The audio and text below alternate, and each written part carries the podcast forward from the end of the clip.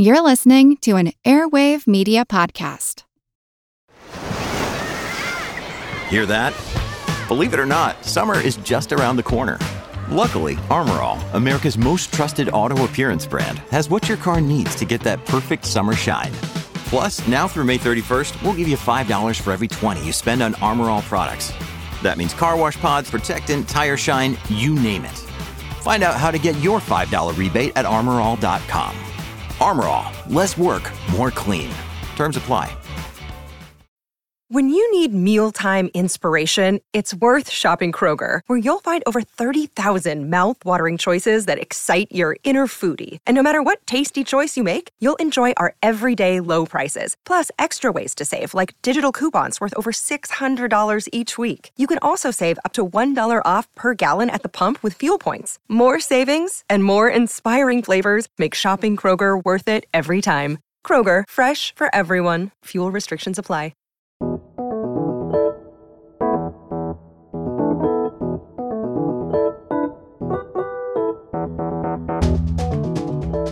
I'm happy to sing the praises of the periodic table, but it's more enjoyable when Tom Lehrer does it. There's antimony, arsenic, aluminum, selenium, and hydrogen, and oxygen, and nitrogen, and rhenium, and nickel, neodymium, neptunium, germanium, and iron, americium, ruthenium, uranium, europium, zirconium, lutetium. Although memorialized in song, you could say that rare earth elements don't get no respect. There's yttrium, ytterbium, actinium, rubidium. They're stuck at the bottom of the periodic table with unpronounceable names like praseodymium and gadolinium, and they just don't have the chic popularity of oxygen, hydrogen, carbon, and other chart toppers. If you use a cell phone, though, a computer maybe, drive an electric car, or are a passenger in an electric car, well, you depend on rare earth elements. And now, rare earth elements are becoming problematically hard to get. This is Big Picture Science, produced at the SETI Institute, and I'm Seth Shostak. I'm Molly Bentley. One barometer of the demand for rare earth metals, your car and those of your neighbors are disappearing. In this episode, we'll explain the connection and explore solutions to an environmental paradox. We need rare earth metals to build cleaner vehicles, but extracting them can be polluting and destructive to habitats. Can we find alternatives? Will a plan to responsibly mine metal from the seafloor deliver? This episode is Testing Your Metal.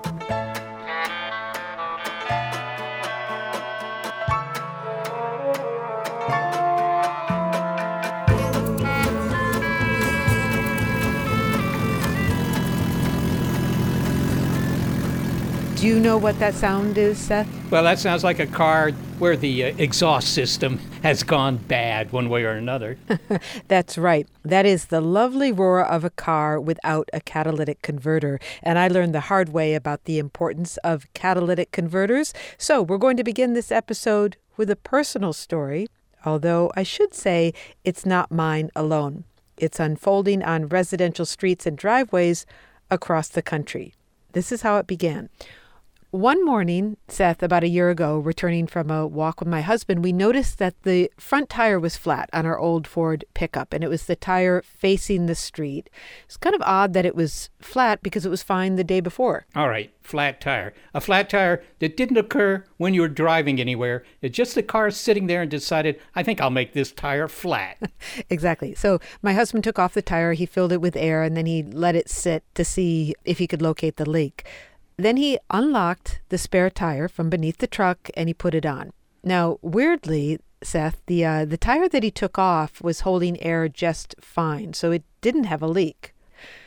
We didn't know why it was flat. Um, I just figured some kids probably messed with it for kicks. And I forgot about the incident, uh, but my husband, who is finely tuned to even small anomalous events, didn't forget about it. As I would later learn, the mystery of the flat tire kept nagging at him, and this will be relevant later. But it was soon eclipsed by what happened next, because two days later, we woke up and the truck was gone. My goodness. Well, what happened to it? I mean, I, I assume nobody else had the key. No, it would be nice if it Oh. had been just a neighbor borrowing the car, but no, it was stolen. And I went through a neighbor's webcam video and saw the truck being stolen. Seth, guess how long it took them to steal our truck? Well, I'm told that they can do that very quickly. It took them two minutes. to break into the car and steal it. Probably not their first time. Probably not their first time. Otherwise, beginner's luck. Anyway, we searched the neighborhood for the truck. No luck. About three weeks later, the police called to say that they found it discarded on the other side of town. And my husband and I were overjoyed until we saw it.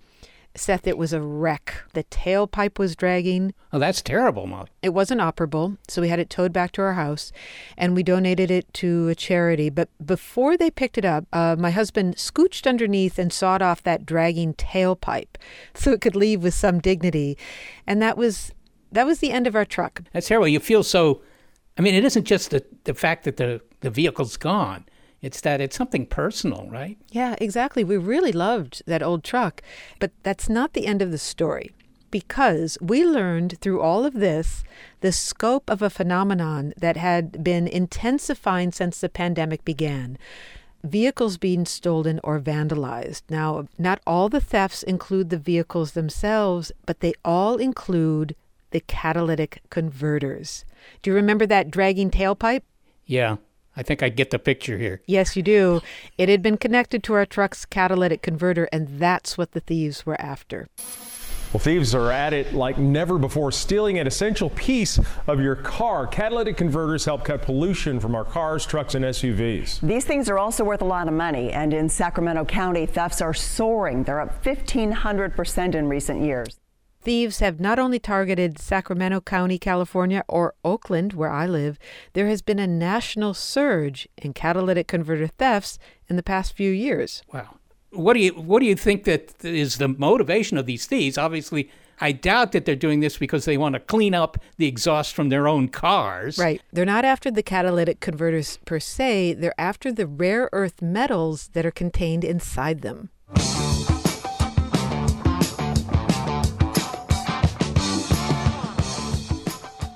Catalytic converters were first used in vehicles in the 1970s when stricter emission standards went into law because they, they filter pollutants from car exhaust. I'm Paul Dauenhauer, professor of chemical engineering and material science at the University of Minnesota. Well, the catalytic converter exists because of the way the engine operates. When the engine burns fuel, it has an exhaust. And within that exhaust are all sorts of things we don't want in the air. So the catalytic converter exists to clean those up. You know, you want to get rid of, yes, carbon monoxide, which is a poisonous gas, but they also get rid of these uh, nitrous oxide compounds that are also very harmful. And finally, they get rid of these uh, uh, hydrocarbons, which are essentially soot, you know, that uh, pollute the air. Right. And it's the rare earth metals inside your catalytic converter that turn those harmful gases cooked up by your engine into less harmful ones.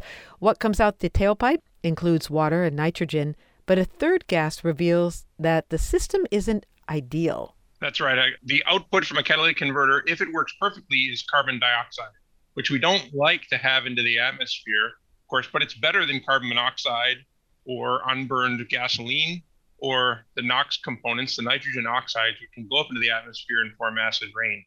Well, Molly, do you know what the rare earth elements that are in your catalytic converter or were in your catalytic converter. Do you know what they were? Yes, ouch. were in my catalytic converter. Yes, I do now. Uh, three of them palladium, plutonium, and rhodium. You sure about plutonium? I.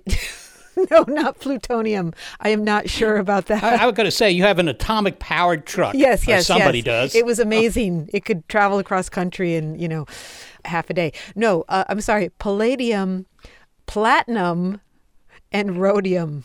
So these metals get used uh, throughout the world in all sorts of applications, but the big application is the catalytic converter within a car. They have unique properties as metals that make them useful for all sorts of different types of chemistry. It's just that we have so many automobiles and so much exhaust to clean up that we see so much of these precious metals in the catalytic converter. Well, well, Seth, what makes palladium, rhodium, and platinum, not plutonium, rare earth metals? Yeah, well, there are about about 15 or 17 rare earth metals, or you could just call them rare earth elements, right? But it turns out they're all metals. And they're called that not because they're particularly rare. They're not so rare. I mean, copper is rarer than most of these elements. But copper, you can find big deposits of copper, you know, in places like, I don't know, uh, Chile, for example. You can mine it on a large scale because there's a lot of copper in the ground here.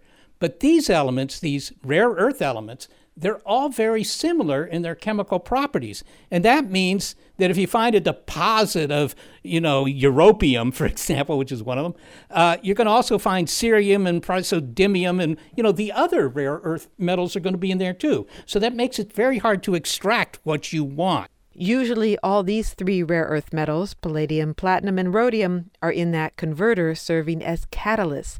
Catalysts are materials that speed up chemical reactions, but they don't change chemically themselves. And what makes these particular metals so interesting are their surface properties. So every material, every element, of course, if it's a particle, has a surface to it. And that's where chemistry can happen. We think about chemistry happening all sorts of places, like in a beaker or a dish. It can happen in the air, like a, like a like a flame, but it can also happen on a surface. And when it happens on a surface, we call that catalysis. It just turns out that these particular metals have amazing catalytic properties for a lot of the hydrocarbons and oxygen chemistry that are important for fuels. Let's say more about the sort of chemical combinations or recombinations that are happening inside of a catalytic converter. Now, can you describe that and then describe when these gases blow through that, what happens next? Yeah, so if you open up a catalytic converter, and I really recommend you do not, uh, there's so many ways you can get hurt doing it. So please don't do that, but I'll tell you what's in it. If you open it up, our goal is to get the gas exhaust coming out of your engine to interact with as much metal surface area as possible. So what we do instead of making the entire catalytic converter out of metal, which would be very expensive, we use a low cost. Uh, it looks like a honeycomb material. It's got lots of uh, passages and pores in it. Now, on top of that, we can put little nanoparticles of the metal. Maybe one place you have a little particle of platinum, one place you have a little particle of rhodium. Well, the atoms on those, they have a lot of energy because it's high temperature and the molecules that stick to them, the exhaust gases, also make them more mobile. So then they can move around. The atoms can slip across the surface to another particle, and then that particle can grow. Okay, so what Paul's saying here is that the surfaces of catalysts are kind of dance floors where atoms can meet.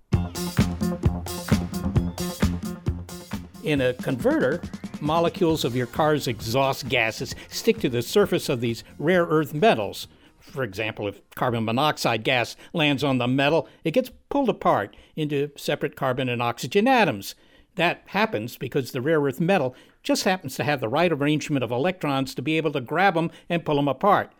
But because the converter is hot, and it is within two or three minutes of you pushing the start button on your car, the pulled apart atoms start to dance around furiously, and they encounter other atoms on that surface and hook up. So, what exits your tailpipe is water and carbon dioxide mostly. The toxic nitrogen oxides produced by your engine are broken up into nitrogen and oxygen, whose atoms recombine to form less noxious gases. Since their adoption in the 1970s, catalytic converters have led to a significant drop in carbon monoxide and nitrous oxide emissions. These days, emission regulations have become stricter, and automobile demand is up, setting off a need for more rare earth metals. Since we can't increase the supply easily, that has driven up the cost of rare earth metals, which makes them an ideal target for thieves. Okay, Molly, but this is kind of a pedestrian question. I apologize for that, but you know, it always interests me. Uh, how do they get the catalytic converters off? It's it's not a pedestrian question, although a pedestrian might be able to watch them taking off the catalytic converters um, because it happens very quickly.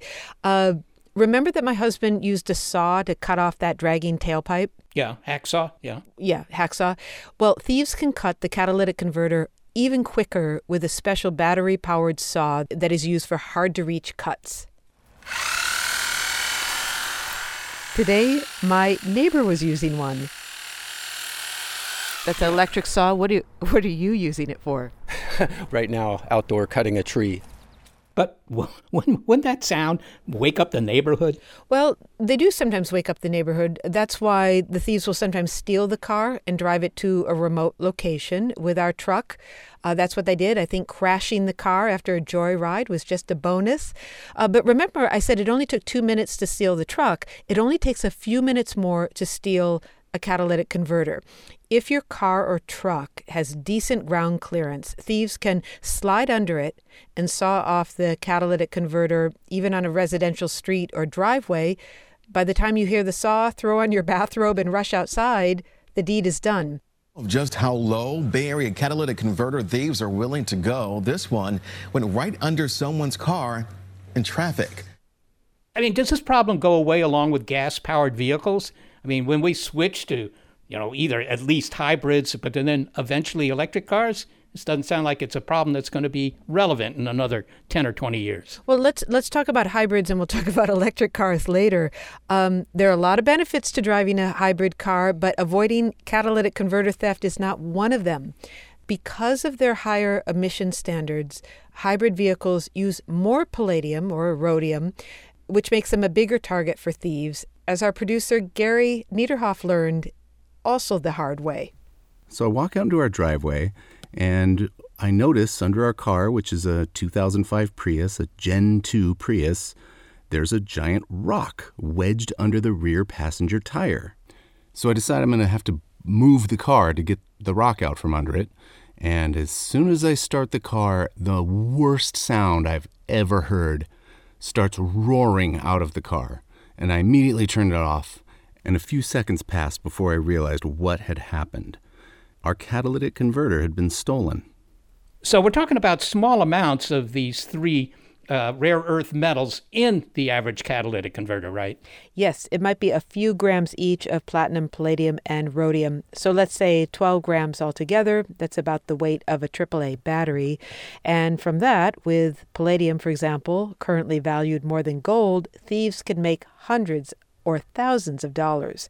But as for how those unscrupulous metal dealers extract precious metals from catalytic converters?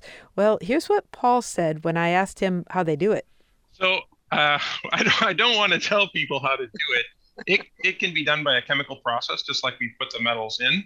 Uh, it can be removed by a chemical process. Now, again, this is another process by which, if you were to attempt it and didn't know what you're doing, you could really hurt yourself. So, I, I would I would advise against people even trying to learn how to do it. Okay, we'll leave it there. It's a chemical process. The rest of it is a black box, and we're not going to give away the secrets.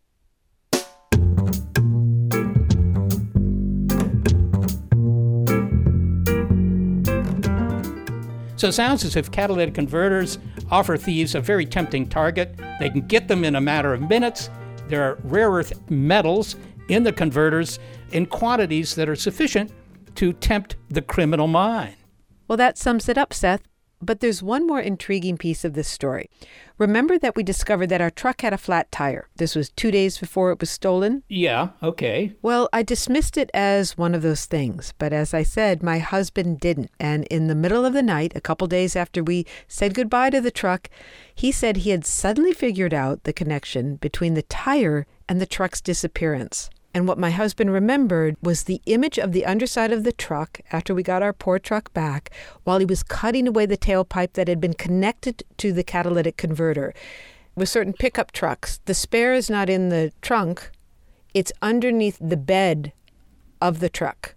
It's actually ah. held underneath the bed of the truck. The spare tire is secured in place over the catalytic converter in these trucks, making it very difficult to get to the catalytic converter without first removing the spare tire, which you can't do without a special tool, unless you get someone to do it for you. Do you see where this is going? I do.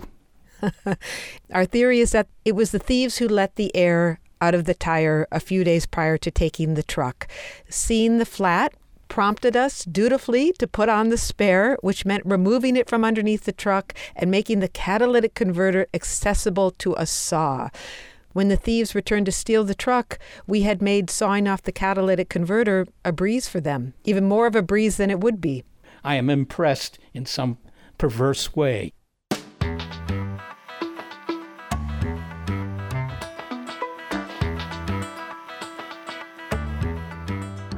Well, if this were the totality of the rare earth metals story, then fixing this problem might be simply a task for law enforcement. But a worldwide scarcity of rare elements is a possibly serious roadblock to dealing with climate change. Coming up, can we develop rare earth metal alternatives for use in electric vehicles? This episode of Big Picture Science is Testing Your Metal.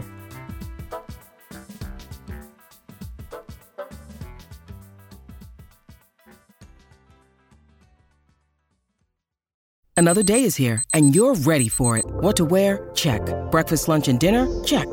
Planning for what's next and how to save for it? That's where Bank of America can help. For your financial to-dos, Bank of America has experts ready to help get you closer to your goals. Get started at one of our local financial centers or 24-7 in our mobile banking app. Find a location near you at bankofamerica.com slash talk to us. What would you like the power to do? Mobile banking requires downloading the app and is only available for select devices. Message and data rates may apply. Bank of America and a member FDIC.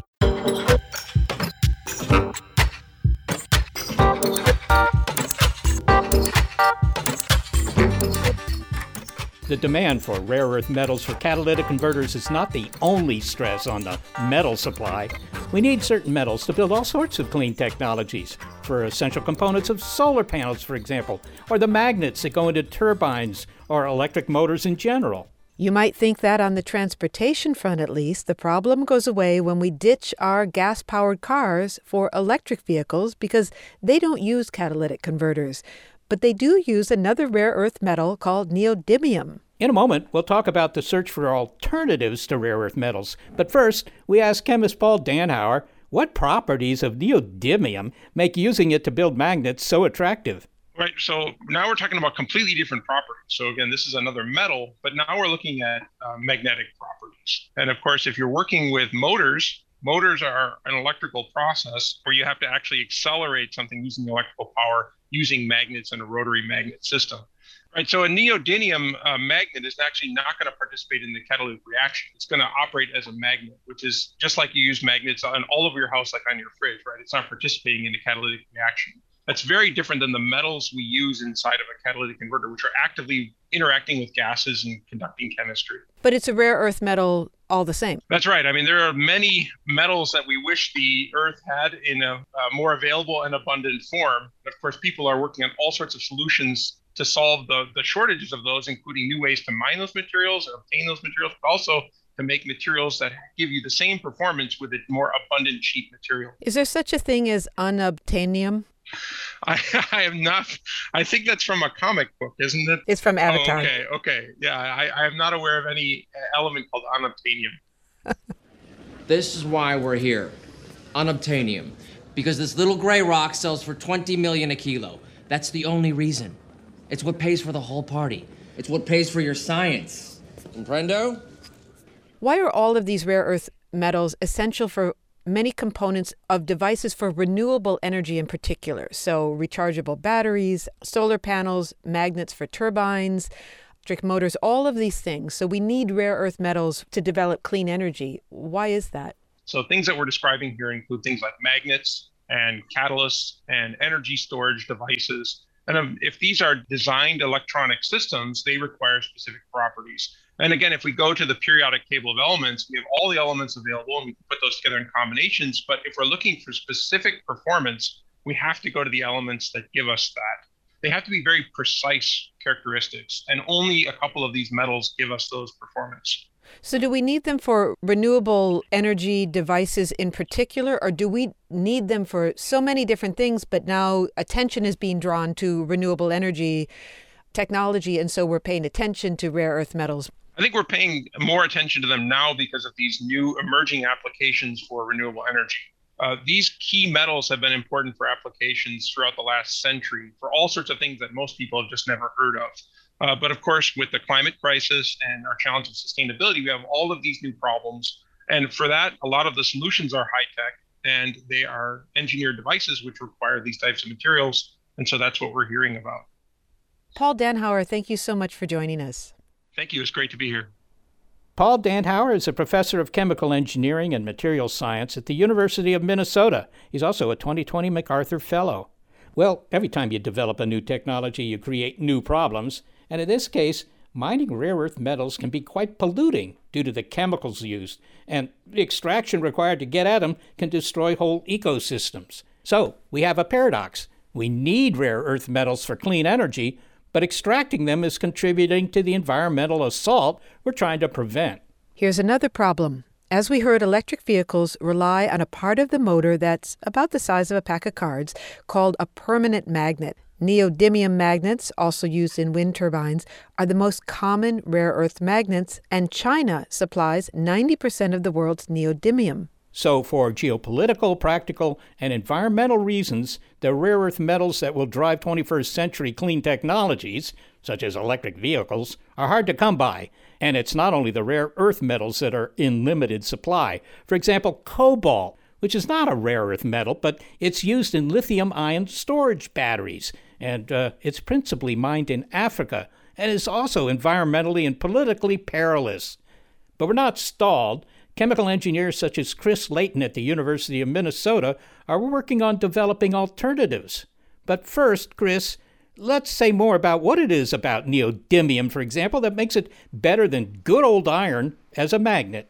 When we look at permanent magnets, right, magnets that are used heavily in technology, um, there are really two aspects to how well they perform, and, and one of them is magnetization, right? How strong are the north poles and the south poles in a magnet? But another is if I line up the north poles and the south poles in a certain orientation, will they stay that way? Can the magnet demagnetize or can it rotate so those north and south poles move? And that relates to a property called anisotropy, right? The fact that things look different in different directions. And so to make the best magnets that we know how to make right now, we need both. And it's quite easy with iron, as you mentioned, to get high magnetization. But getting that strong anisotropy, we need heavy elements towards the bottom of the periodic table.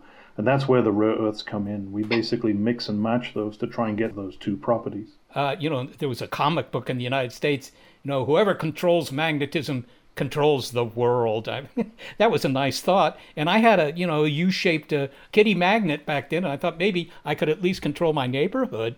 Uh, you know, how does magnetization work? I mean, what makes something a magnet? Yeah, it's it's it's a tricky question, right? Because magnetism has been around. People have been using it for a very very long time, right? Since trying to basically make a compass, right, to essentially navigate to today, where again magnets are, very very widely used in technology. But exactly how they work, how a material actually produces a magnetic field was not understood until you know something like 100 years ago uh, even less than that. And it really does boil down to the motion of electrons inside the solid, right? So we have these these subatomic particles, electrons, the way that they're arranged in atoms and the way that they interact with one another can make some materials have this property of magnetism, which means that outside of those materials, they can generate a magnetic field. All right, so it has to do with the electrons. It's like all of chemistry, right? It's it's all about the electrons.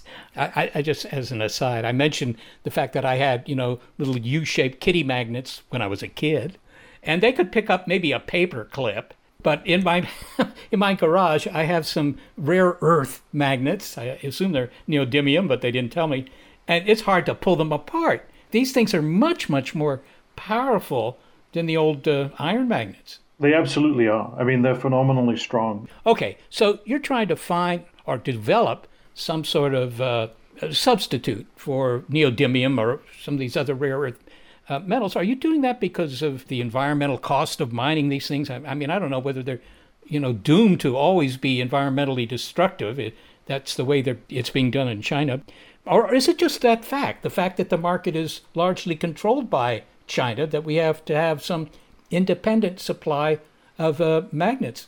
Yeah, I mean this is this is really where it gets complicated, right? And it, also, I should say, it brings in a lot of topics outside of science, right? But um, the the problem more broadly, I would say, than just the rare earths, because it really is now a very broad problem, is that we have all of these critical elements and sensitive elements, meaning that um, it's not just abundance that is the problem; it's the fact that you already mentioned that even the materials that are relatively abundant, they're not very uniformly distributed around the globe, right? They tend to be in certain countries, and those countries dictate all of the issues with supply chain, and a lot of complexity comes in there.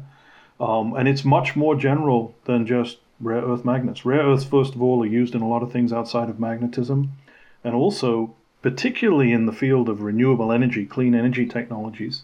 This isn't the end of it. I'm sure you spoke with Paul earlier about platinum and things like that um, in catalytic converters. That's not the only example, right? I mean, in solar cell materials, we have tellurium in this class. You know, we have indium in this class, also used in laptop displays and cell phone displays. And then, you know, an elephant in the room is lithium ion batteries, where we have similar issues with lithium. Those also contain cobalt, where these kind of issues come up. So, so they're everywhere. So you're working on finding, you know, some other compounds, not elements, but some other compounds, I think, that could replace the rare earths in these in these magnets, which are, as you point out, in, in lots of things. Cars is the, the number one item that comes to many people's minds. Electric cars. Have you had any success? Well, actually, you know, my my own research in uh, that impinges on this area of elements actually really comes to bear more in photovoltaics, in solar cells where we are really working on, on trying to develop earth abundant, non toxic, um, low cost materials to make direct replacements for what are currently being used in second generation solar cells that are critical elements. Um, but there is a lot of research going on in the rare earth kind of displacement in magnetism kind of area. Um, and I can tell you a lot about what people are trying. I mean, we know so much right now in this day and age about magnetic technology. We've been using it in tremendously high tech applications like hard disk drives. And so we've learned a lot about how to engineer those materials. And there's a, a whole host of ideas that people are pursuing that are completely rare earth free or that use the rare earths in smaller quantities or use better rare earths. Um, so there's a lot of different work in many different directions. So, Chris, I mean, making these substitutes for, if you will, rare earth metal magnets, for example. I mean, you could do that in the lab apparently and write a paper about it, and that'll get somebody's attention. But could you scale that up on, you know, to industrial quantities and uh, competitive prices? Yeah, this is this is a key question, but people really are paying a lot of attention to that, right? And and it's not what what you want to do is to try and find a replacement for a specific element. Really, what people are trying to find ways to do is make a completely different compound and that compound might have properties that are comparable to the rare earth transition metal alloys, but it wouldn't contain the rare earth transition metal alloys, right? And so, you know, people are specifically picking things and are interested in things that they know that they can scale up. Of course, any new compound that you either make in some way, you have to disturb the environment to get it. And that's, you know, that's, uh, if you will, an environmental affront but on the other hand, if you don't do that, you keep driving automobiles around. So how do you uh, gas-powered automobiles? So how do you balance those two things? How do you see that? Yeah, well, this is the million dollar question, right? I mean, this is the really, really tricky part that gets sort of at the heart of all of this. And I think one one big thing to mention is, you know, the, the, the mantra that we're all learning in our own homes reduce, reuse, recycle it applies on an enormous scale to, to this problem too. It's it's not just a question that we find something that's a little bit better to use that'll have less environmental impact. We also have to think about ways that we can efficiently recycle it, right? And we have to think about ways that we can reduce the consumption of uh, you know the need for these materials in the first place. So I think there are, there are multiple aspects to this, but you really put your finger on the, the, the heart of this is how do we balance this phenomenally difficult problem, which is that we just want more, right? We want to be able to do X, Y, Z.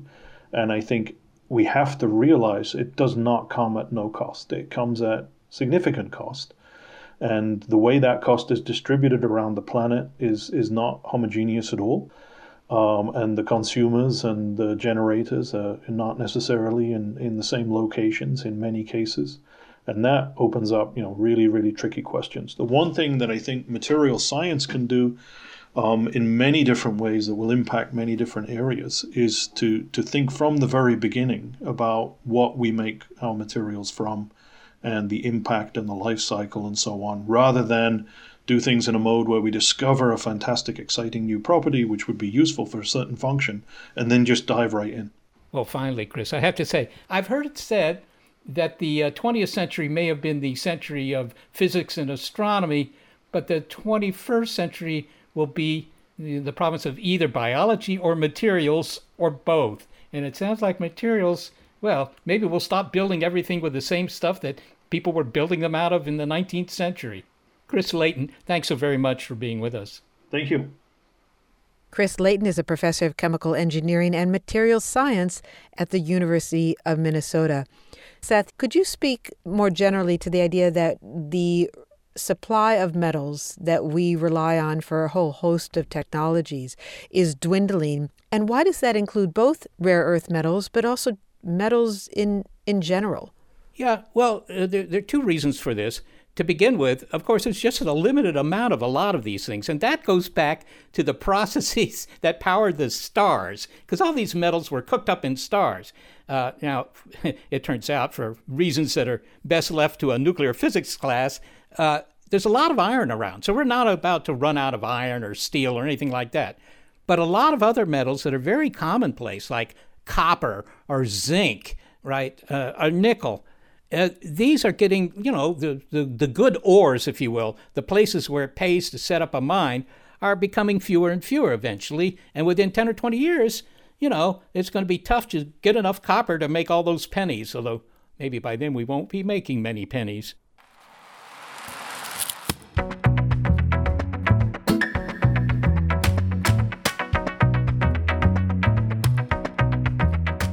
As alternative compounds and large scale recycling are being developed, the mining industry is turning its eye toward the sea.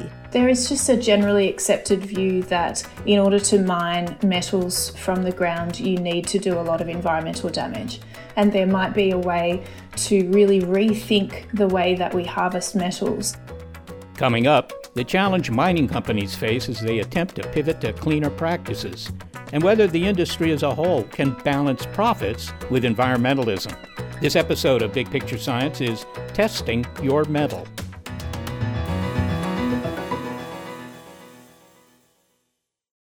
At Evernorth Health Services, we believe costs shouldn't get in the way of life changing care, and we're doing everything in our power to make it possible. Behavioral health solutions that also keep your projections at their best? It's possible. Pharmacy benefits that benefit your bottom line? It's possible. Complex specialty care that cares about your ROI. It's possible. Because we're already doing it. All while saving businesses billions. That's Wonder made possible. Learn more at evernorth.com/wonder.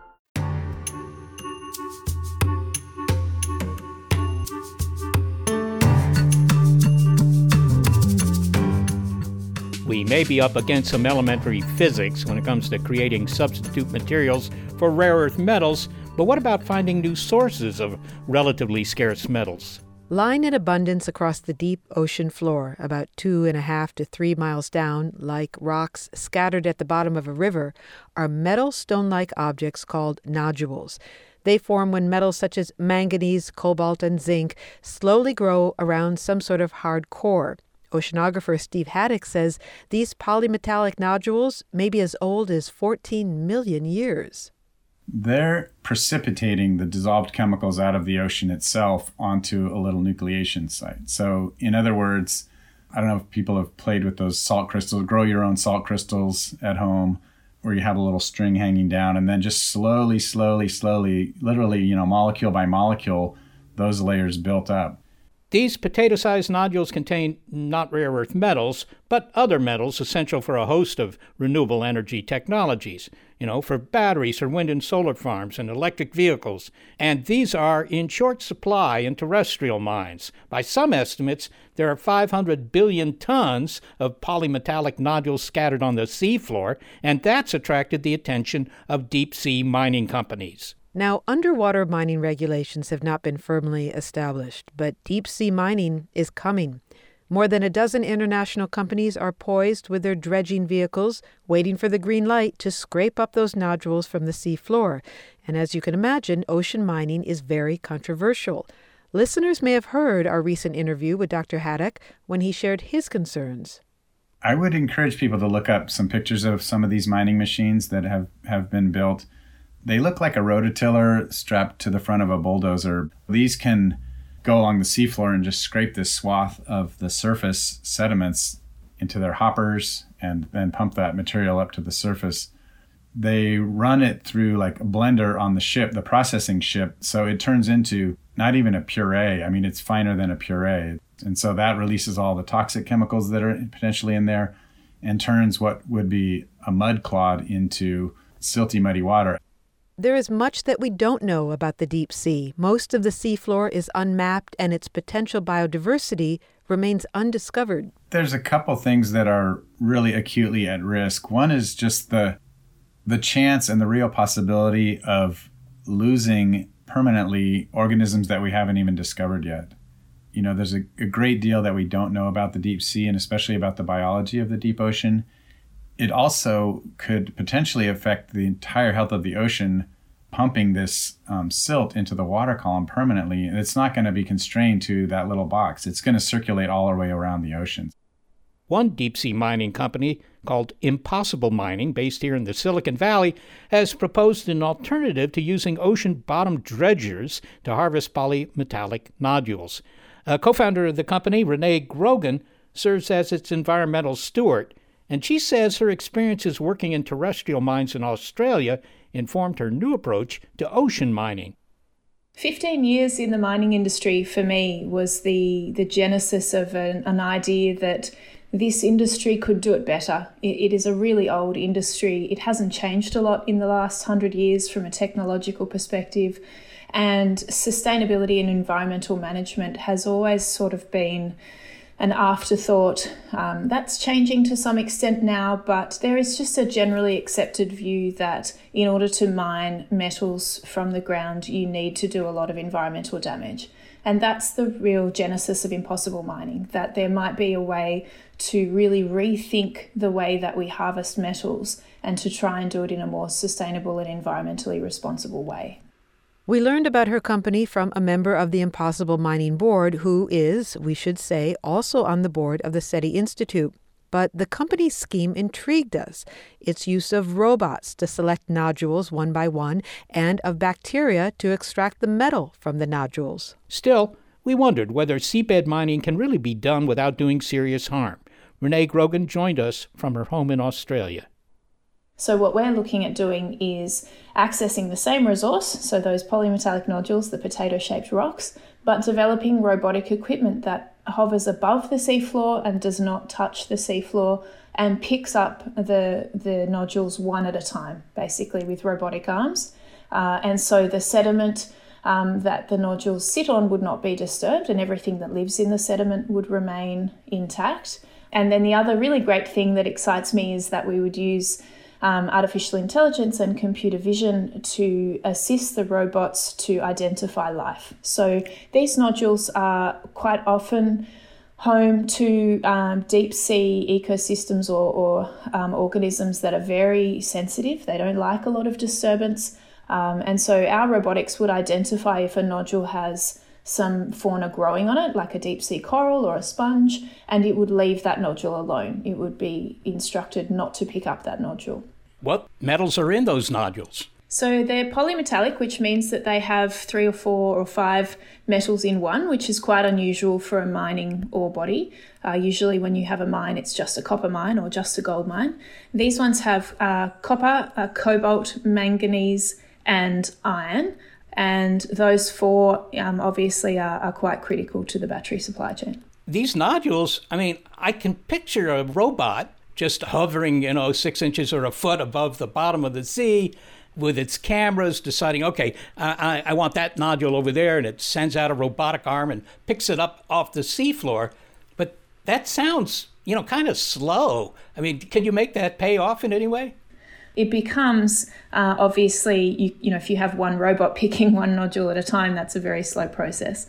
We're looking at developing robotics that would have multiple arms. So they're you know they're working on eight or ten arms at a time picking up each you know picking up eight or ten nodules at a time. But then obviously we would scale that up. So you're looking at a fleet of robots. So it's sort of like a drone type um, operation where you can deploy numerous robots at a time. They're working in a fleet and they're harvesting the nodules in parallel and sending them up to the vessel. Sounds like harvesting strawberries here in California. You it a... is very similar. It's very similar technology, yes. Really? And we're also developing technology that will allow us to extract the metal from the rocks uh, using bacteria, which is another hugely exciting um, innovation in mining, so that we would be able to avoid a lot of the chemical use.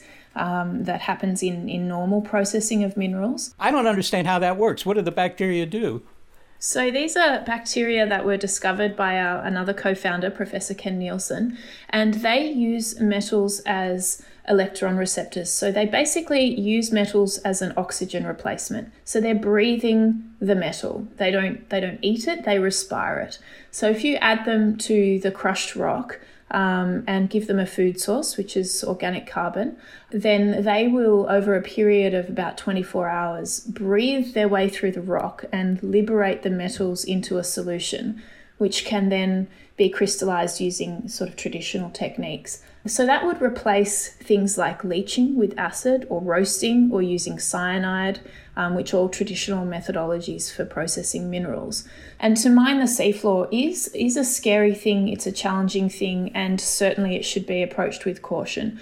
But if we can if we can identify a way to harvest these nodules and protect the ecosystem that relies on the nodules. Um, and that obviously, so the last thing I wanted to mention is that that involves leaving a percentage of them behind, right? Because um, organisms rely on these nodules. They're the only hard substrate on the seafloor. So things like corals need to attach themselves to the nodules, which means you need to leave some of them behind so that the ecosystem that relies on them is, is remaining intact. And one of the great questions is well, how many is enough? You know, if, if we do we leave 5%, do we leave 10%? Does that change in different microhabitats?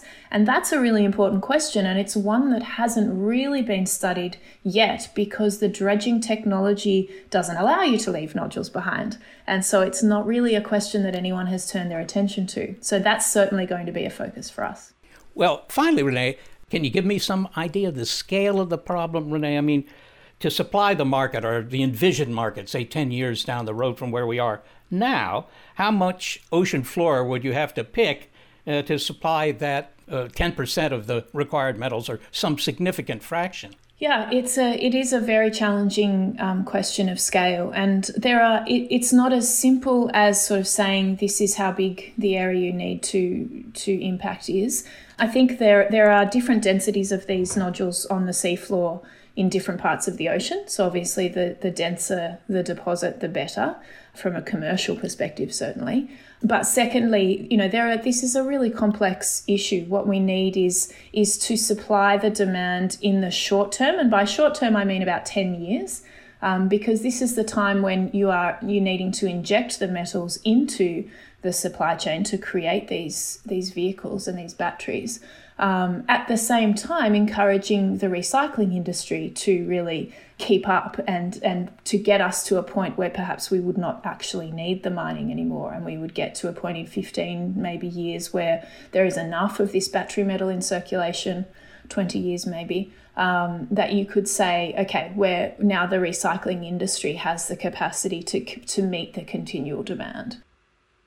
Well renee grogan thanks so very much for speaking with us it's made my absolute pleasure. Thank you so much for having me, Seth. Renee Grogan is the co founder of the mining company Impossible Mining. She serves as its environmental consultant. Well, Seth, we've come to that time where we look at the big picture. In this case, the big picture of the increasing demand for rare earth metals and other metals. Yeah. Well, you know, on the one hand, I have to admire the ingenuity of humanity that we've come to a point where elements that I could barely pronounce are now critical to our existence.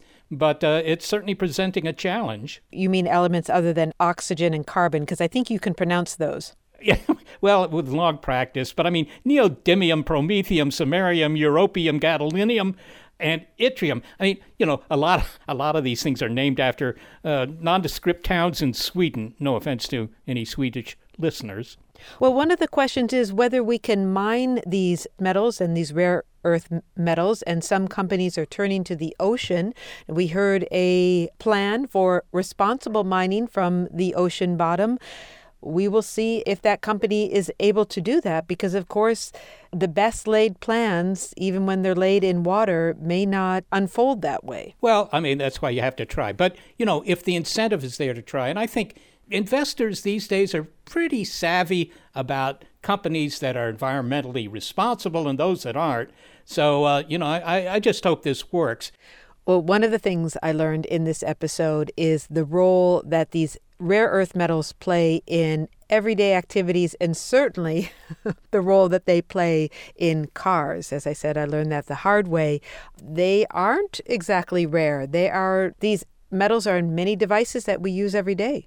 Yeah, absolutely. Well, look, how many of your friends had ever heard of germanium until the invention of the transistor? Although I don't know how many friends you had back when the transistor was invented, but germanium suddenly became something of value, something of interest. And before that, it was just, you know, on a chart in your chemistry classroom. Your germanium comment is relevant, Seth. I will give you that. You know, the big question uh, that comes to the fore that Chris Leighton stated was how do we balance the fact that we want more stuff with the fact that it doesn't come at no cost. In fact, it may come at significant cost. But then you can always resort to what was described to us as the bigger, bigger picture, and that is in the short term, you develop responsible mining. In the somewhat less immediate future, you recycle everything or you seek new sources, either whether it's, you know, tearing apart your local asteroid, or you do what Chris Leighton was alluding to, where you make something that functions the same as these metals, but is made out of stuff that isn't even metallic, you know, just very common sorts of things. And I think that that's such an interesting idea because it will inevitably lead to other kinds of chemical magic that will be helpful in our fight to, you know, stay on Earth for more than just one more generation. So the questions regarding rare earth metals and other metals are elemental, but they aren't elementary.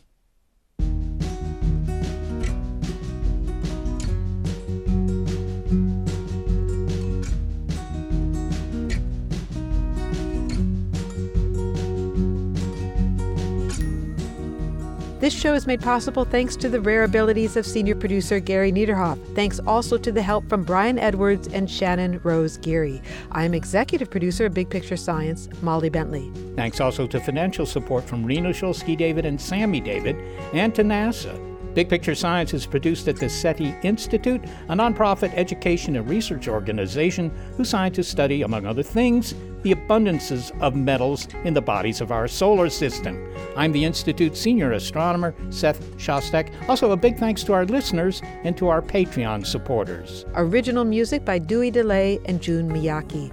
This episode of Big Picture Science, exploring the role that rare earth metals play in our everyday tasks and in the future of clean energy, is called Testing Your Metal.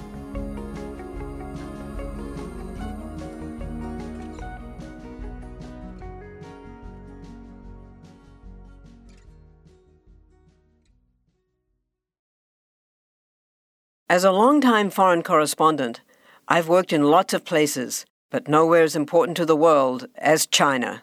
I'm Jane Perlez, former Beijing bureau chief for the New York Times.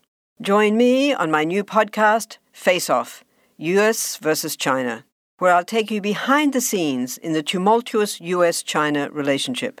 Find Face Off wherever you get your podcasts. The world is constantly changing and transforming. Cut through some of the noise with What's New with Wired, a podcast that goes in depth on the latest news and technology and culture.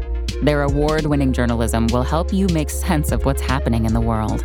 Listen to What's New with Wired wherever you get your podcasts. That's What's New with Wired wherever you get your podcasts.